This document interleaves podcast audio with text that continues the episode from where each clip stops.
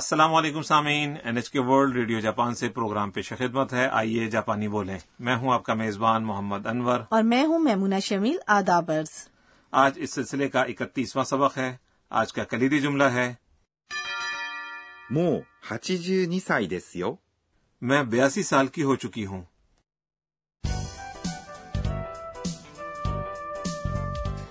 ہمارے سبق کی مرکزی کردار تھائی لینڈ سے آنے والی بین الاقوامی طالبہ انا ہے گزشتہ سبق میں انہوں نے کوہ فوجی کی تصاویر کھینچی تھی آج وہ شیزوکا شہر میں اپنی دوست ساکورا کی دادی کے گھر آئی ہیں دادی بہت نرم دل خاتون ہیں وہ تنہا رہتی ہیں اور اپنے چھوٹے سے باغ کی دیکھ بھال کرتی ہیں تو آئیے سبق نمبر اکتیس کا مکالمہ سنتے ہیں آج کا کلیدی جملہ ہے もう82歳ですよ。 میں بیاسی سال کی ہو چکی ہوں おばあさん、お元気ですね。もう82歳ですよ。さあ、お茶をどうぞ。わあ、綺麗な緑色。香りもいいです。 آئیے اب مکالمے کی وضاحت کرتے ہیں انا نے سکورا کی دادی سے کہا おばあさん、お元気ですね。 دادی جان آپ بالکل صحت مند ہیں おばあさん、 اس کا مطلب ہے دادی یا نانی ویسے دادا یا نانا کو جاپانی میں یوں کہتے ہیں おじいさん。お元気、 یہ دراصل اس میں صفت 元気。 ہے جس کے ساتھ بزرگوں کو عزت دینے والا لفظ お、 لگایا گیا ہے گینکی کے معنی ہے صحت مند یا ٹھیک ٹھاک اور です、 یہ جملے کے اختتام کا شائستہ انداز ہے ね。 یہ حرف جار ہے جو کسی بات سے متاثر ہوتے وقت بھی استعمال کیا جاتا ہے ویسے انور صاحب میں نے ایک بات نوٹ کی ہے کہ جاپان میں کئی ٹھیک ٹھاک صحت مند بزرگ افراد ہیں انہیں دیکھ کے ہمیشہ حیرت ہوتی ہے مجھے ہم آپ کی یہ بات تو ٹھیک ہے اور مکالمے میں دادی انا کی بات کا جواب دیتی ہیں もう82歳ですよ。 میں بیاسی سال کی ہو چکی ہوں も یعنی پہلے ہی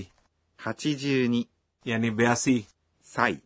یہ عمر بتاتے وقت سال کے لیے استعمال ہونے والا لفظ ہے اور دس جملے کے اختتام کا شائستہ انداز ہے よ、 یہ اس وقت استعمال کیا جاتا ہے جب آپ مخاطب کو کوئی ایسی بات بتانا چاہیں جو اسے معلوم نہ ہو تو بیاسی کے لیے ہم عدد ہاچی جو یعنی اسی اور عدد نی یعنی دو کو ملا کر ہاچی جو نی بناتے ہیں ٹھیک ہے نا جی بالکل ٹھیک دو ہندسوں والے عدد کے لیے بائیں جانب والے یعنی دہائی والے عدد کے بعد دائیں جانب والا یعنی اکائی کا عدد لگاتے ہیں مثال کے طور پر پچیس کے لیے 25、 یعنی بیس اور اس کے بعد یعنی پانچ لگایا جائے تو یہ بنے گا 25。 تاہم عمر کے لیے کچھ اعداد عام طور پر کے مقابلے میں کچھ مختلف طریقے سے ادا کیے جاتے ہیں مثلا ایک سال کو یوں کہتے ہیں 1歳、 آٹھ سال کے لیے ہے 8歳、 دس سال کو یوں کہتے ہیں 10歳、 اور بیس سال کی عمر کو یوں کہتے ہیں 20歳。 اچھا انور صاحب کسی کی عمر کس طرح پوچھتے ہیں یوں پوچھتے ہیں おいくつですか اس کا مطلب ہے آپ کی عمر کیا ہے لیکن جاپان میں بھی عام طور پر خواتین کی عمر پوچھنے کو اچھا نہیں سمجھا جاتا اچھا تو اب دوبارہ مکالمے کی جانب آتے ہیں دادی چائے لائی ہیں さあ、お茶をどうぞ。 چائے لیجئے さあ、 یہ مخاطب کی توجہ حاصل کرنے کے لیے استعمال ہونے والا ایک لفظ ہے お茶、 یعنی چائے ویسے اصل لفظ یہ ہے 茶、 اور اس کے ساتھ عزت کا سابقہ او لگایا گیا ہے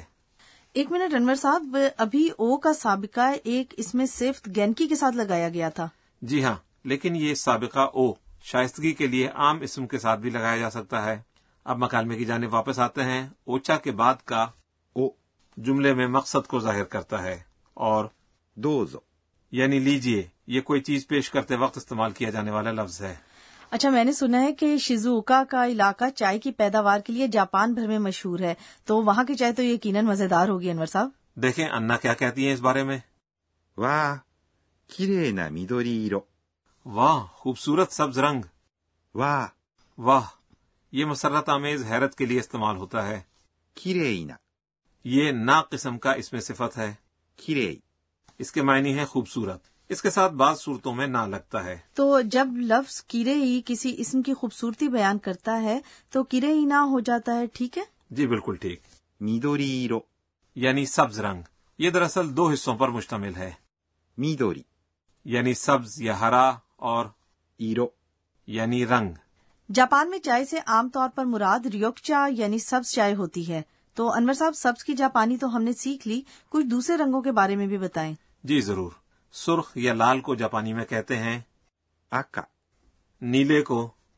青、 اور زرد یا پیلے کی جاپانی ہے 木。香りもいいです。 خوشبو بھی اچھی ہے یعنی انا کو چائے کی خوشبو اچھی لگی 香り اس کا مطلب ہے خوشبو も یہ تو آپ کو معلوم ہی ہے یعنی بھی いい。 اچھا یا اچھی اور دس جملے کا شائستہ اختتام ہے تو آئیے اب سبق نمبر اکتیس کا مکالمہ ایک بار پھر سنتے ہیں مگر پہلے آج کا کلیدی جملہ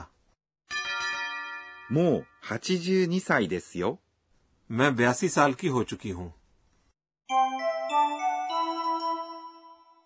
おばあさん、お元気ですね。もう82歳ですよ。さあ、お茶をどうぞ。わあ、綺麗な緑色。香りもいいです。 اب وقت ہوا ہے ہمارے کارنر گر کی باتیں کا جس میں اس پروگرام کے سپروائزر پروفیسر اکانے تو کناگا ہمیں آج کے اہم نکات کے بارے میں بتاتی ہیں انور صاحب سبز چائے کے لیے جاپانی میں لفظ اوچا استعمال ہوتا ہے اور اس میں لفظ او اسے شائستہ بنانے کے لیے ہے تو کیا یہ او کسی بھی لفظ کو شائستہ بنانے کے لیے استعمال ہو سکتا ہے آئیے پروفیسر صاحبہ سے یہ سوال پوچھتے ہیں 私が教えましょう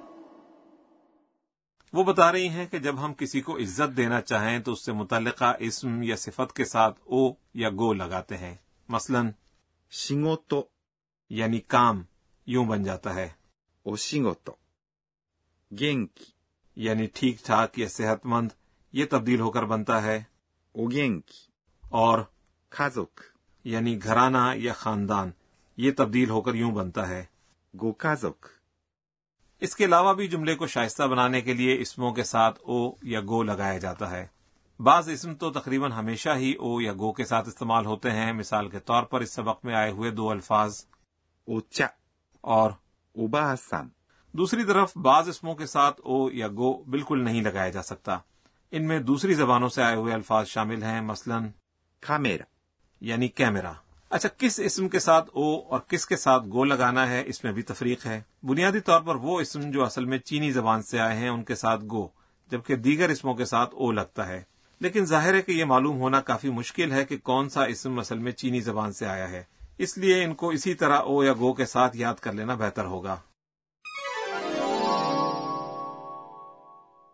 سامعین یہ تھا ہمارا آج کا کارنر گر کی باتیں اب وقت ہوا ہے ہمارے کارنر صوتی الفاظ کا اس میں ہم آوازوں یا رویوں کی عکاسی کرنے والی صوتی تراکیب متعارف کرواتے ہیں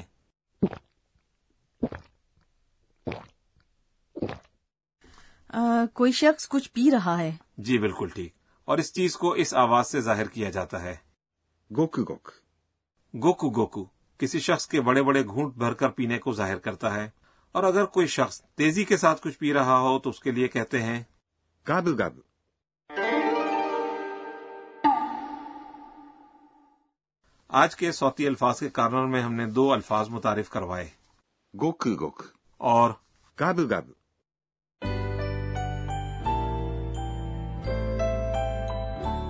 اور سبق کے اختتام سے پہلے ہمارا کارنر ہے انا کے ٹویٹ انا آج کے ایونٹس پر ایک نظر ڈالتی ہیں اور ٹویٹ کرتی ہیں えーっと、今日は、 دادی جان کی بنائی ہوئی چائے بہت عمدہ تھی اب میں بغیر چینی والی سبز چائے کے ذائقے کی عادی ہوتی جا رہی ہوں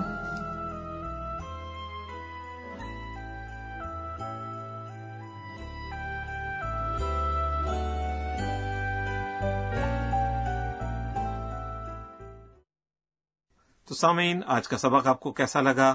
آج کا کلیدی جملہ تھا もう82歳ですよ。 میں بیاسی سال کی ہو چکی ہوں اگلے سبق میں ہم دیکھیں گے کہ انا ساکورا کی دادی کے گھر کیا کر رہی ہیں ہمارے ساتھ رہیے گا